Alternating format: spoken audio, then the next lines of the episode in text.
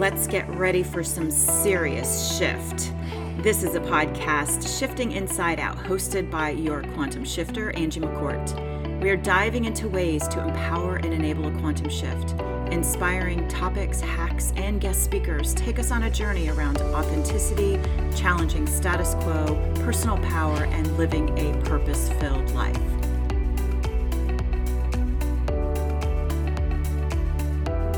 In this episode with Andrea Gott, Associate Director in the telecommunications industry, we get into being decisive and how decisiveness is not just an end state that's easy to get to, but has so many layers and so many components to be able to build your skills to get to that point, and how there is definitely an opportunity in companies to be able to support their colleagues on their journey, including not just empowering them to make decisions, but also being able to enable them so that they feel comfortable doing so. And it's a really great episode where we actually dive into a lot of the tips and tools that Andrea uses today with her own team, as well as inside of her own company, to be able to build credibility and be able to use different newer tools and techniques and processes that help aid in building decisiveness in your team, in yourself, in your organization. So it's going to be a really great episode. I'd love to hear your thoughts on this episode as you listen. You can find me on LinkedIn at Angie Belts McCourt, Instagram at Angie underscore McCourt, or on Twitter at McCourt Angie. I'd also love if you want to follow and leave a review on Apple Podcasts. That would be really awesome. Thanks so much. Enjoy the episode. So without further ado, let's hear from Andrea.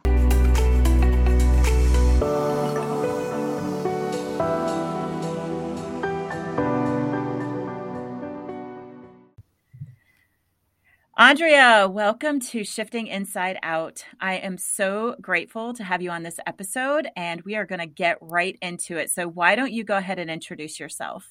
Yeah, thanks for having me. I appreciate it. Uh, name's Andrea Gott, and um, uh, I'm Associate Director in the telecommunication industry, and um, been in the telecommunication industry for over twenty-two years, uh, various leadership uh, roles and responsibilities. Um, from operations to marketing and uh, everything in between. Uh, I have um, quite a few passions. Number one is I have four children, so that keeps me quite busy on the work-life balance. And uh, I'm sure we'll, we'll dig into work-life balance a little bit here as well. um, for me, uh, my morning ritual um, is is the the extra time that I have between uh, the the the push uh, from uh, school and, and getting everybody out the door. Uh, to really think about motivation and what I want to accomplish from uh, from that day specifically. So I, I really focus more on a day-to-day basis than um, a future look, uh, just due to the the volume of uh, activities that I've got going on. That's awesome. How do you renew your energy? Because you sounds like you spend a lot of energy. Um, you know, the kids give me energy. Um, I, I, when I do feel overwhelmed, um, the good news story now that we're kind of a work, work, uh, from home is I can kind of walk away. And I think that that's the biggest thing that I've been able to, um, really institute since, uh, since COVID is stepping away, taking a breather, especially when you get frustrated or overwhelmed, um, that, you know, you do have the right to be able to say, you know what, I can't attend that call right now. I've got, you know, something going on. And, um, you know, I, in the past I would have, I would have accommodated. And, um, mm-hmm. you know, over the last few years, that is something that, um, I really respect my mental health, as well as, you know, things that are going on in my personal life that uh, are going to take precedence. Mm-hmm. That's awesome. So what is your guilty pleasure? My guilty pleasure is this stupid game. Um, it's an app.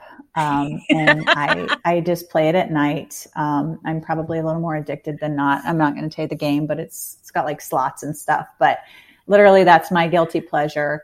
Um, it just gives me like an extra thirty, forty-five minutes, um, to just chill out and, uh, and digress. Yep. Turn the brain off, right? right? Although it's That's still right. going. Yeah, yeah.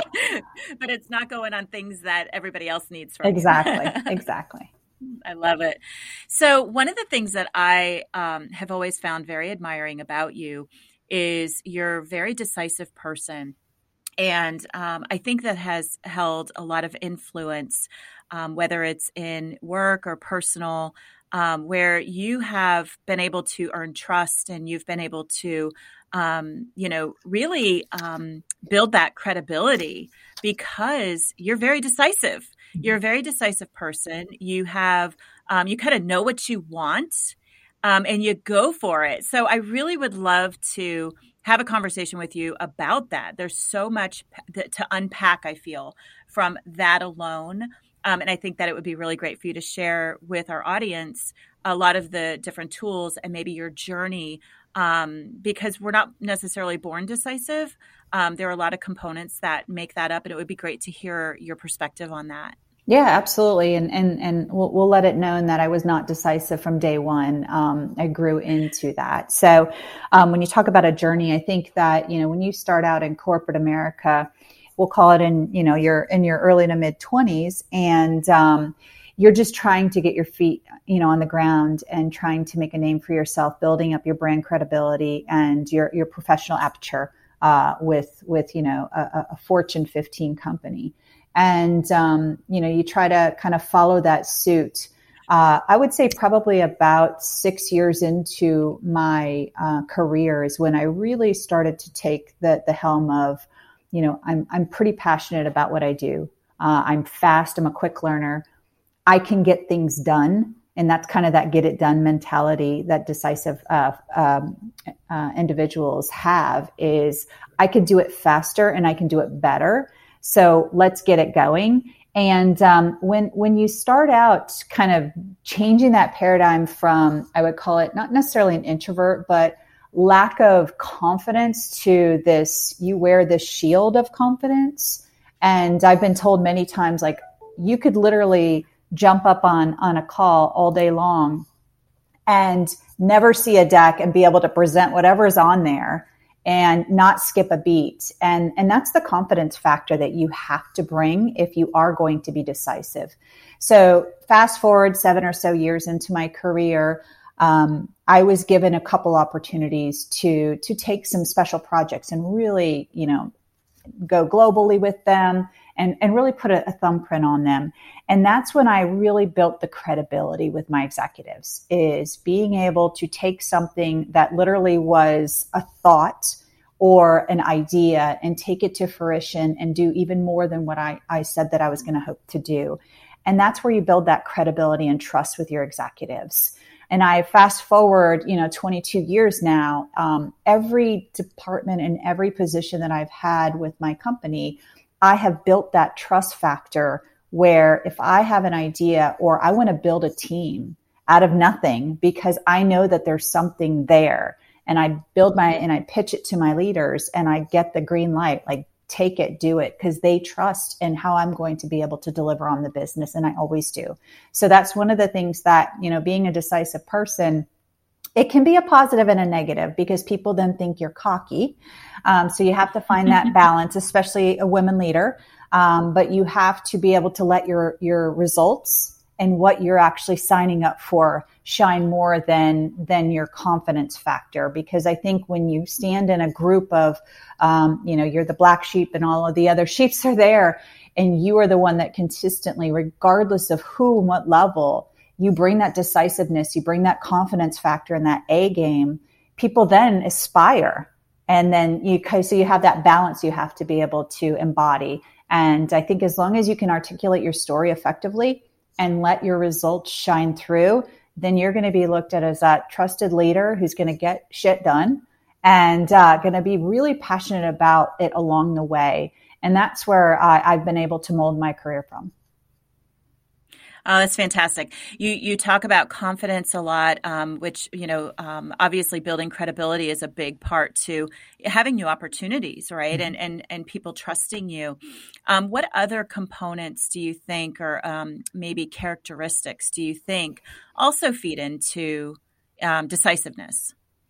You got to put in the work too, right? So I, I think that a lot of people, um, there's this fear factor of, Um, the more decisive you are, the more you take on responsibilities. And that is true. You do, you do want to own that because you want your thumbprint on that. But you also want to pull and carry along um, other folks with you. And that's kind of the tribe you you bring with you, whatever level you're at and what other other department you're in. But you have to be selfless because, you know, what you're trying to achieve is not for your own personal gain. The personal gain is the trust factor. And, and it's the attaboy, great, good job. But it's the, what can we do to transform something that's been broken or something that hasn't really gotten us to the level of revenue or stream or, you know, transformation that we've really uh, wanted to achieve. So, you know, to me, being passionate and being selfless in regards to that, and then being able to carry kind of those key folks along the way that, you know, Um, and I, I always talk about kind of, you want to level them up to the playing field so that you can help them in their professional growth and their professional, um, you know, chapter uh, going forward. So I always say, you know, it's time for you to leave the nest. Here's how we're going to do it. And we spend the next six months really kind of, they they mimic and they mirror and they do a D I T L O, which is a day in the life of, and they understand what I say, how I say it, the stories that I tell, the articulation that you have to have, and then the homework you have mm-hmm. to do, because it's not just, you know, hey, Andrea knows everything. And, you know, that's why she makes the decisions that she does. She does her homework. She does her research. She sees what's out from an industry perspective, what the competition looks like, and then being comfortable with making mistakes. I think that's probably the last thing I'll say on this is um, I'm okay if I make a mistake, or I'm okay if it fails. Because if I set the proper expectations that I'm just going to try this and let's test it out. And, you know, if I do a minimal viable product, it's no, no, like if it pay, pay to, to pay, pay to play, for example, uh, there's nothing that's kind of coming out of, out of our pocket in the sense of I'm not spending anything if I don't get anything. So why not test the waters? And being able to confidently go to a C F O to say, hey, we've not done this before. This is could be a brand new stream of business that we want to embark upon. And I'm okay with this because I'm building it as such that there are guardrails and that there are some, some you know, um, some limitations in the sense that we have risk factor. And, uh, you know, those are the things that you have to be able to articulate in your story when you're trying to get something to go through the stages. Mm-hmm. Now, as far as... Um... couple comments you made about, you know, being very fast, being able to get things done. Obviously, using your resources is a big, you know, um, I would say activity, action, skill.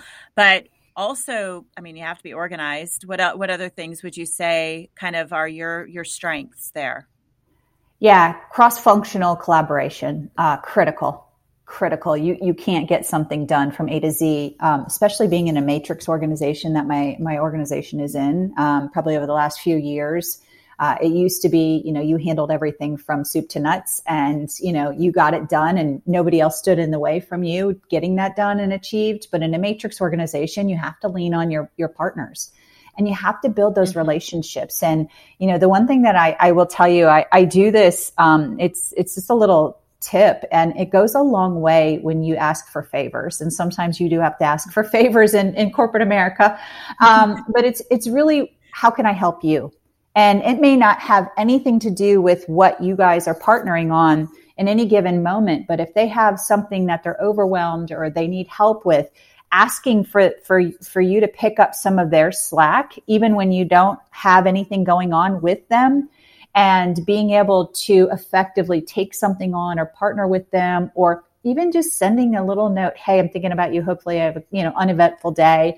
Um, when you do ask for those, hey, I need a favor, I promise you one hundred percent of the time, and I tell this to my team all the time, if you build solid foundational relationships, you will always get them in return.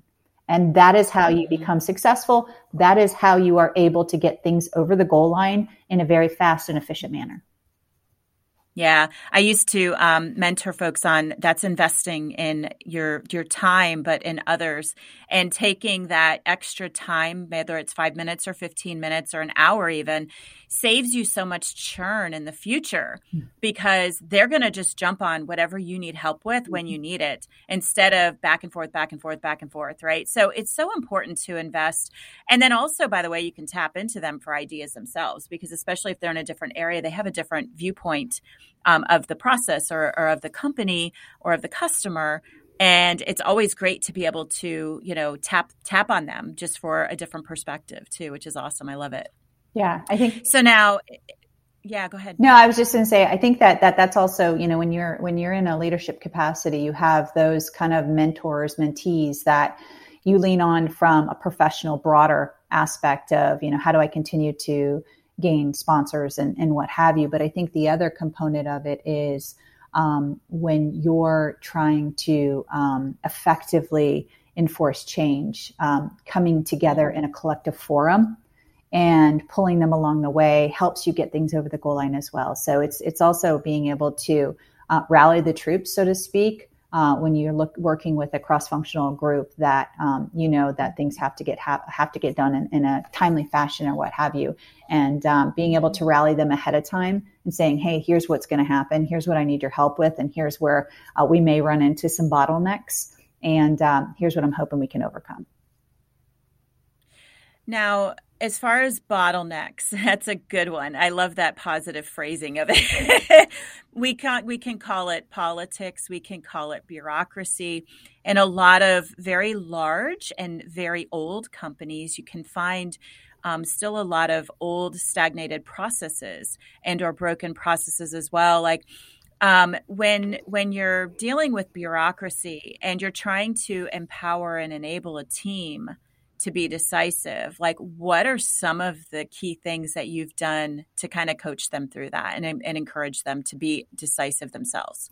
Yeah. Um, the biggest thing is articulation. You, you have to be able to, to know what you want, and um, going to the next level or pulling in folks that are going to be decision makers. If you're not articulating exactly what you're looking for, and that is from whether you're going to do a test, whether you're going to execute a campaign, whether you're going to partner with a new uh, co-marketing partnership, um, you have to be very decisive and, and articulating what you're trying to accomplish. And I really like to use, when you think about um, how you're going to get through bureaucracy and, and the political realm, is, you know, what you're testing and, and what you're trying to accomplish. So what's the hypothesis? So what?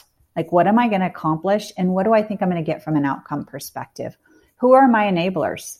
You know, what are those those extended folks that I need to have them rally with me? And that may be reprioritizing system enhancements. That may be reprioritizing funding, uh, G T S work, uh, all of those. So being very articulate and decisive on what you're trying to uh, accomplish goes a long way. Otherwise, you're just going to belabor going back and forth until someone says, so what do you want? Like, what are you looking for? Mm. So I always say, be ready with your, with your, your, um, your specific story, and have back it with numbers, uh, because data drives a lot of decision-making associated with it.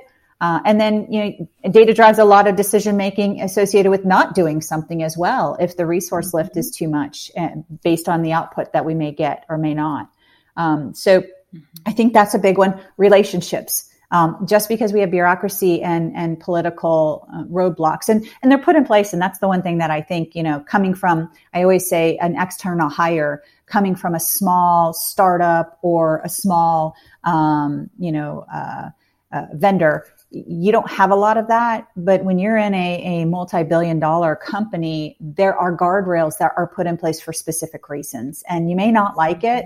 Um, they could be better, but you have to be able to work within the means. And then if you identify a gap, raise your hand and be that, that, that's instead of being a naysayer, be that one that's going to say, let's fix the process. How can we make it more efficient? How do I pull in all the stakeholders to fix the, this, the gaps that we have in our business? And, you know, I think that that's a, that's a big one that I really push on the team. Don't come to the table with complaints, come to the table with resolution. Mm-hmm.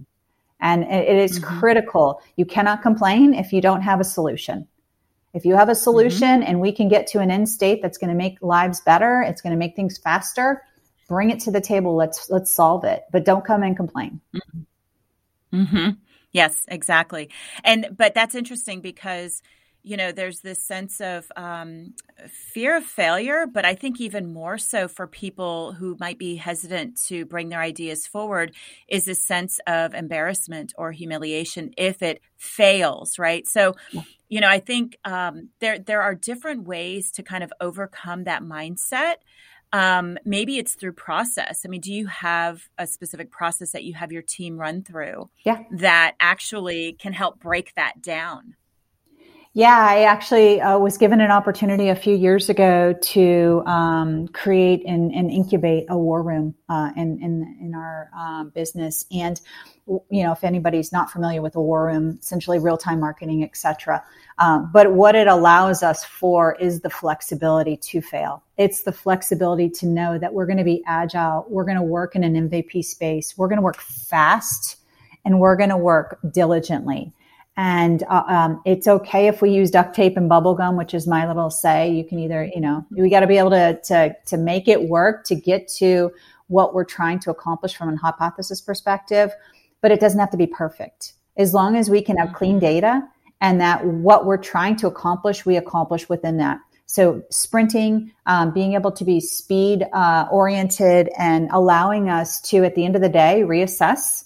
And we either optimize and we reevaluate and may make some shifts to a different test or or an innovative idea, or we scrap it and we say, let's move on to another backlog test idea. And we continue to dig into that.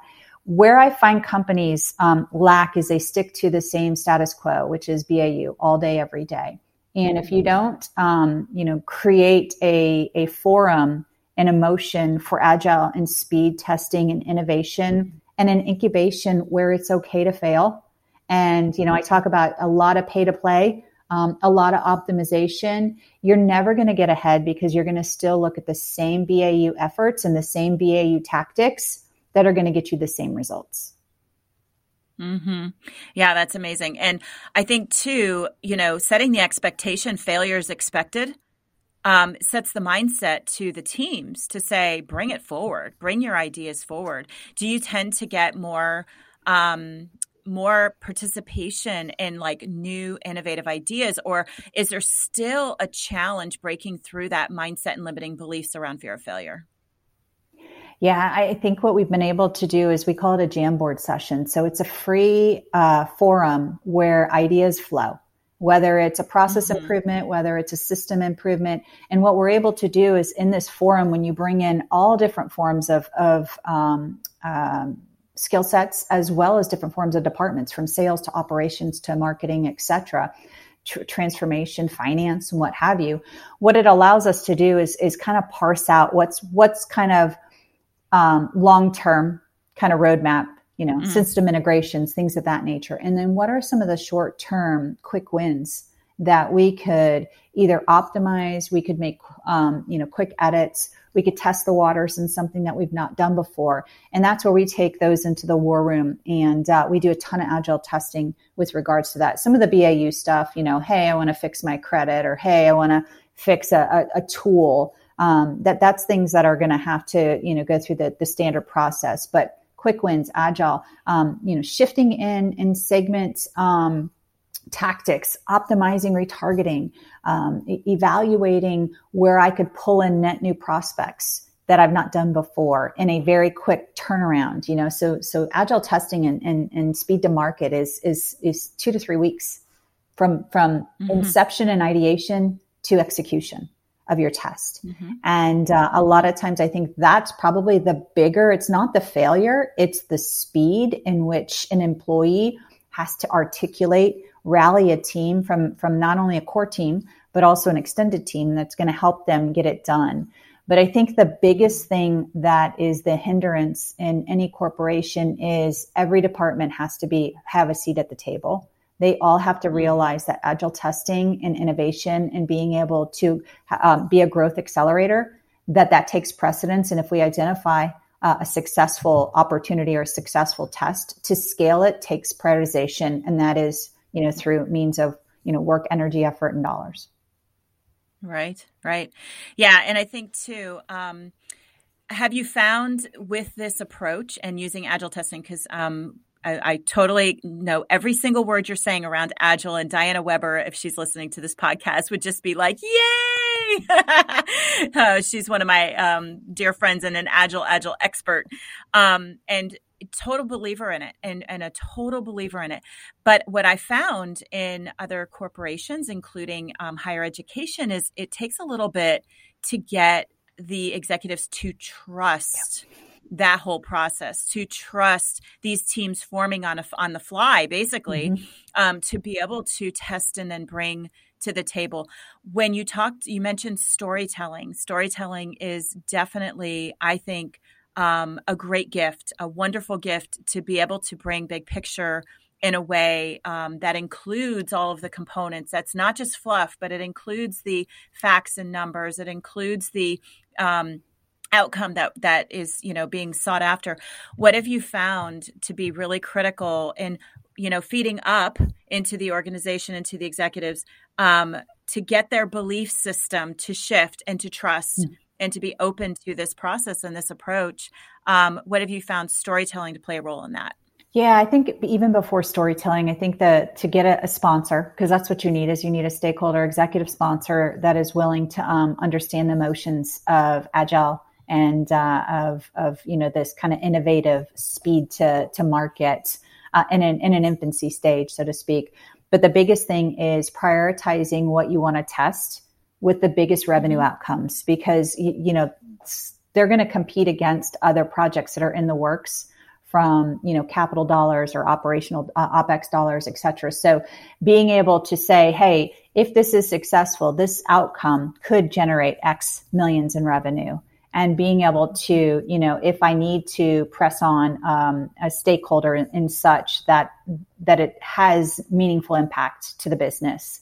Uh, a lot of them I call the below the line optimized um, efforts. Most of those are relationship built. So it may not drive a ton of revenue. It drives more efficiency or effectiveness or streamline better customer experience, et cetera. Uh, those are things that I think we are able to effectively handle, um, you know, below the line, in the sense that, you know, there's not a need for this notion of, I need to rally, you know, compensation or finance or what have you, or I've got to go to the to the well for additional dollars. Storytelling is critical. I, I say it's is it's up there or at, at parity in in you know presentation skills. Um, you don't even have to have a presentation or a deck to have effective storytelling, and you have to have those key components. Why is it important? What are we trying to get? And you talked a little bit about having the, I call it double clicking, but it, it's having those extra nuggets that aren't on the page, that aren't what they know, and being able to mm-hmm. let them hear you talk about those extra data points or insights that you've done your homework on, that you can effectively tell that end-to-end story. Because you're in a matrix organization doesn't mean you tell the story of just you and your matrix organization and what your team actually delivers. In a matrix organization, as an effective storyteller, you have to be able to tell the end-to-end, I say thread it through. You have to be able to tell the entire story. How does it, how does it, you know, how does a sales rep experience this? What will happen in the customer side of the house? What will it look like in media or on .com? Um, what is it going to do to generate X Y Z millions or dollars associated with it? How can we save money? How do we make it faster? And you have to be able to thread that through to have an effective story and be an effective storyteller. It's not just about what you know in your own space. It's knowing everybody else's space and threading it through so that you are the only person that can actually tell that story. And that's when you actually get more buy-in, because one, they trust, like, wow, you've done your homework. You know, everything, every component of every department that is reliant on getting this to be, you know, from zero to one hundred. And you having that one voice, they're paying attention to you so much more than saying, well, uh, that's not really my department. That's not really my space. Let me hand it off to Angie. And, and you lose those fragmented moments because you're not able to articulate your story effectively, cross-pollinating. Mm-hmm, mm-hmm. That was like a really amazing sum. And I think that when we talk about, you know, kind of decisiveness and how all of that plays when you break down decisiveness. It's not just about making the decision, and it's not just about having confidence to make a decision. There's so much more that goes into it. And, you know, whether it's having the process, understanding how to navigate um, barriers, um, building those cross-collaborational relationships, understanding not just you know, summing or theorizing on the big picture, but truly understanding how everything works together and then being able to build that story around it, plus doing your research and, and having the numbers. I think this is a really big um, area of opportunity for so many. And, you know, kind of breaking through just the confidence piece, breaking through the, well, wait a minute, how do I even get started? Um, you know, wh- how, how am I, is my title okay for me to make a decision, right? Because this is one of the, one of the limitations that I found with a lot of people as well. And I, and I'm, I'm sure you have, you know, how do you actually help them from not just an empowerment perspective, like, you are empowered to make this decision. You are empowered to drive this initiative. You are empowered to create this story and take it forward to these people, um, or you're empowered to go share results, you know, with these people. How do you enable them to do that as well? Because that is one of the biggest challenges that I see in corporate America. Yeah, I think the biggest thing is they. The, it, it's interesting. Um, I'm a big one on. I don't care what your title is. Like, you are a leader in this business. You're expected to deliver on the business. And I want to see innovation and strategic thought process anywhere and everywhere. Um, I, I I don't need to send an email for someone to approve something. Um, that that is complete one hundred percent empowerment. I think the biggest thing is trying to distill the vulnerability. Um, when you think about some folks who may be an introvert, who may not have had exposure in past roles or past companies, um, when you get into that vulnerability and being able to distill out what that vulnerability is, is it lack of confidence or is it lack of knowledge? Because I think those are the two things that you have to be able to separate that out. Vulnerability and lack of, of knowledge.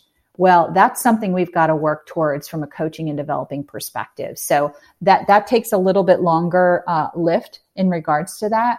But vulnerability in regards to confidence, that's when we have to go back. And, and I do a lot of things. One is I do a brand assessment on them. What do they think about themselves? If if you weren't in the room, what would other people think about you? If your C E O is in the elevator with you, what would you say? And it's kind of interesting to hear uh, some of the, I'll call it vanilla, or or lack of, of confidence that they bring to the table. Well, I'm working on this project and, you know, I'm doing this. And, and I, I take whatever they say and I literally, let me, let me reword it as if I was saying it on your behalf. And they go, oh my God, you sound like you're just amazing. And I said, but you are amazing. You're just not articulating it the way you should to any leader in the business. And so, you know, I think the confidence factor comes with how do you articulate your story and how are you able to really put in when you're talking to a specific, whether it's a, a lateral employee, a peer, a leader, executive, um, you know, anybody, you have to understand what would matter to them based on what you're doing today. And if you can't articulate that at any level, then you're not doing yourself justice. But getting through the vulnerability, so either upskilling them because it's a lack of knowledge, uh, and then and then the confidence factor associated with that. I think once you get through those two components, it's really about the empowerment. So a lot of times I'll, I'll see that they feel empowered, but they don't know what to say particularly, or they don't know that they could literally just pick up the phone or send a you know an instant message or whatever the case may be. Um, so I, I kind of help uh, shepherd and foster that a few times. Once they get to, oh, I see how you said it, or, oh, I see how you did that. Um, then I'll, they'll ask me again and I'll say, you need to figure it out. Let me know if I can help, but you need to figure it out. Either look for other resources or peers or use previous experience um, to kind of get them to, I call it sink or swim a little bit. Um, nobody, mm-hmm. nobody gave me that, that opportunity. I, I've always had to jump in, you know, both feet, learn new roles with no playbook. There's no guidelines. You just figure it out.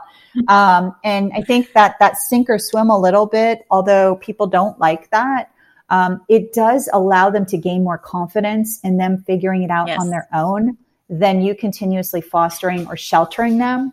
and doing it for them, because you're never going to upskill your teams. You're never going to get them from a professional growth perspective to move to the next level without really embarking on, you got to figure it out on your own sometimes. And yeah, you may get told no, but next time let's figure out how to, to get to a yes.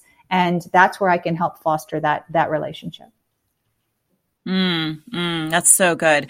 And I think too, um, it's easy to just say, well, you're empowered to make that decision. You're empowered to, you know, send that communication.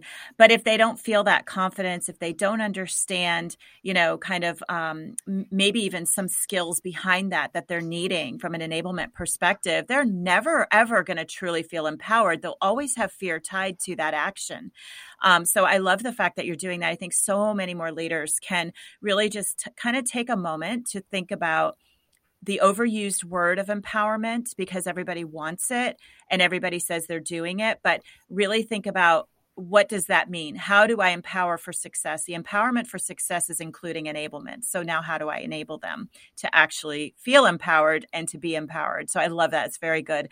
Um, the one thing that I think is really interesting around decisiveness, and, and I had gotten into this a bit, you know, deep into my career, where I became the decision person. And I was like, wait a minute, you know, this is, I, I don't want to make all the decisions. But what I did realize is that it was a, a very complex situation. It was a very evolving opportunity-wise situation. And so I felt like as the leader, I had to make a lot of those decisions. But I also realized that it, it had a lot to do with control, which I do have issues with control. As do I. So, As do you I. know, I, I, I think, you know, When when I think about the dynamic of how control, which is a fear-based, you know, totally it's a fear-based um, action that um, plays a role in the habit of making all the decisions, the habit of, you know, kind of just moving through this robotic motion of, you know what, I, I'm setting my sights and I'm just going to take it to the end. Like, what are your thoughts on how that impacts the ability for the team to then grow, develop, and and then the impact it has on you, because now you're taking on so much as well? Like, what have you found in your journey? Yeah, well, I, I think it's it's funny, because the one thing that I would tell you is um, the the more decisive and control you are, the more even leaders say, well, what what do you think, Andrea? And I'm like, well, you're the boss, like, you know, you. But because yeah. of the knowledge, and, and I, I, I take that to, to heart. You have to know what you're talking about. Um, and being able to have that passion and that desire, and then the decisiveness to get it done attitude. That's when you have, um, you know, even executives at all level go, what do you think? And that's, that's a positive thing. So that's, that's the positiveness out of having control and being decisive, is you built the trust and, and the accountability that they know that what you're saying is like the gospel, even though you could be wrong, right? But they believe that it's the gospel. Um, mm-hmm. I, I think the negative, to your point, is um, because you're in control, because they know you're at this get it done attitude, you've got this passion, and you you don't have to wait for anyone. You do pick up a lot more than you probably should, and even out of your scope of, I mean, like, I pick up stuff that's not even in my realm, but because I know, they know I can get it done. They know that I'll figure it out. And they know that even if I don't know about it, I'll find someone that can help me get it over the goal line.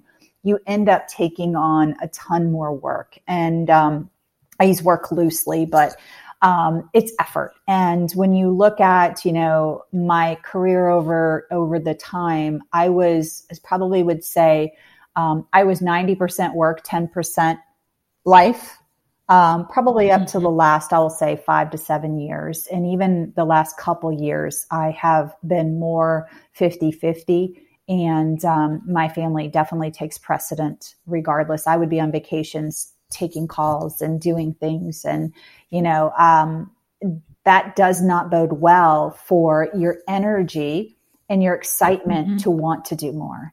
And um, I don't mind putting in the time. I don't mind putting in the effort, working the long hours, if I can see what success will look like and, and the outcome associated with it. But then there's this balance of, I think, taking advantage of is probably a good phrase, yeah. um, where yeah. your leaders know who to lean on. You could have a team of a hundred. Mm-hmm. And it, yep. it, if you have three people that could shine and that do triple the work, you're going to lean on the three people every single time. And what ends up happening is you get burnout. Yep, totally. Yeah, I found um, one of the things I would say I preached um, a few years during our transformation, my transformation leadership roles, was that tap into the people who aren't your right hand or your left hand. Like, give someone else a chance too, because not only are you burning them out, but you have a lot more talent that are ready to blossom, and you need to give them a shot and give them a chance. So I think that's a great um, call out for all leaders. It becomes very easy, honestly, to just depend on those same three people. And that's not a good leader. No, right? I- that's just a habitual That's a habitual approach. Yeah. And I think what, and it will burn them out. Yeah. I think the one thing I'll say, Angie, is, um, the gap, though, is when you have those that are in that small universe that you lean on all the time, um, you may have a few tr- tricklers who are ready and, and who are at the bench and ready to go, but the majority of them lack upskilling. And the problem is, is because you're leaning on these handful of folks time and time again, they don't have the fortitude or the time to invest in their bench and to be able to upskill them so that you have this robust team that you could go to anyone. You're going to have those that are going to just do the day-to-day stuff, and, and that's okay, but they lack the skill set to be effective storytellers. They lack the skill set to look for the right data points. They lack the skill set to understand their audience up, down, sideways, and they lack the skill to have effective partnerships. And if you don't have the time because you're focused on these things that you're always that go-to, there's hindrance in it, and it, and it actually bleeds into broader organization, because you kind of are segre- you're, you're segregating out, so to speak, your, your teams in these like small, you know, we'll call it less than ten percent of your total organization are these ones that you're elite. These are your leaders. These are your leading folks in a performance perspective. And then eighty percent of the universe is lacking something that's not getting them to that ten percent. And unfortunately, because you've got that ten percent just running like crazy, nobody's there to help lift the eighty percent to get to that ten percent. And what ends up happening yeah. is they just run on, on kind of this autopilot, and you mm-hmm. get an output of autopilot. Mm-hmm. Yeah. So it's a cyclical just cycle. Because somebody's re- yeah. And just because somebody's really good at what they do doesn't mean they're happy at what they do. So yes. at some point they could say, I'm out. Yes.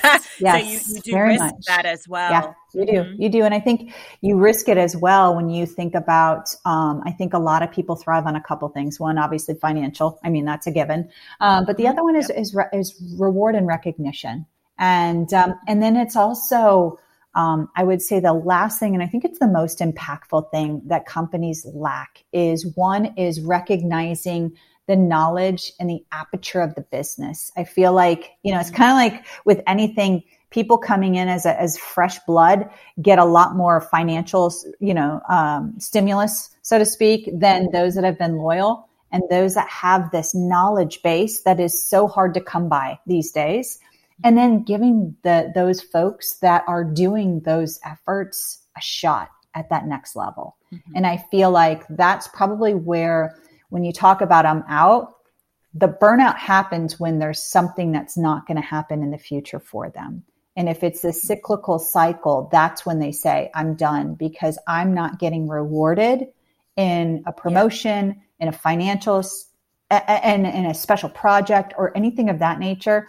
And that's when you get burnout and you get frustration, and and it can mm-hmm. it can just be a disease in your in your organization if it's not taken care of. Yeah, totally. Oh, that's awesome. This was a fantastic conversation. Thank you so much.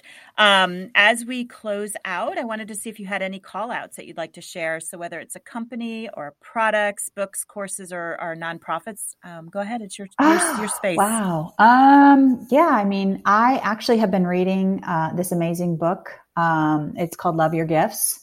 And um I've got it right here. I know you can't see my screen, but I actually have been, I actually did the audio and I started reading it. It's really intuitive. I, I just want to thank you for that. Um, you know, the one thing that um, as tenured leaders in our business, uh, a lot of times you can read books or you hear, you see things on the web and it's, it's all bullshit, excuse my language, but it, it's, it's what you want them to hear. And it's not real things that you actually can take and institute in your day to day. And um, I, I just want to commend you on that, that you kept it real.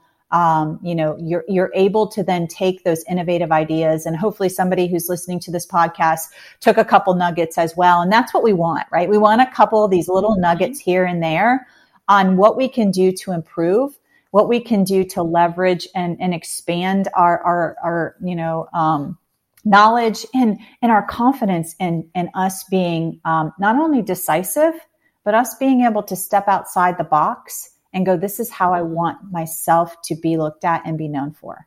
So thank you for that. Mm-hmm. Yeah, that's awesome. Thank you. I appreciate the plug. Yeah, of course. Of course. Um, I, uh, I, anything else? Yeah, no, I mean, um, I, I, I just, uh, you know, number two things on my mind always in is, you know, suicide prevention. So anything related to suicide prevention, um, love, love, love. My, uh, my nephew passed. So, um, anything and everything related to that. And, um, you know, cardiac, uh, cardiac awareness, cardiac, uh, heart month, anything associated with that. Um, I lost a brother-in-law associated with that. So those would be my two. Oh, awesome. Thank you. Mm-hmm. Thank you so much. All right. Well, thank you for joining us. I know you're super busy, um, yeah. and I really, really appreciate you sharing your story and your tips. And it was very, very insightful. So thank you so much, Andrea. You're welcome. Thank you so much for having me, Angie. Awesome.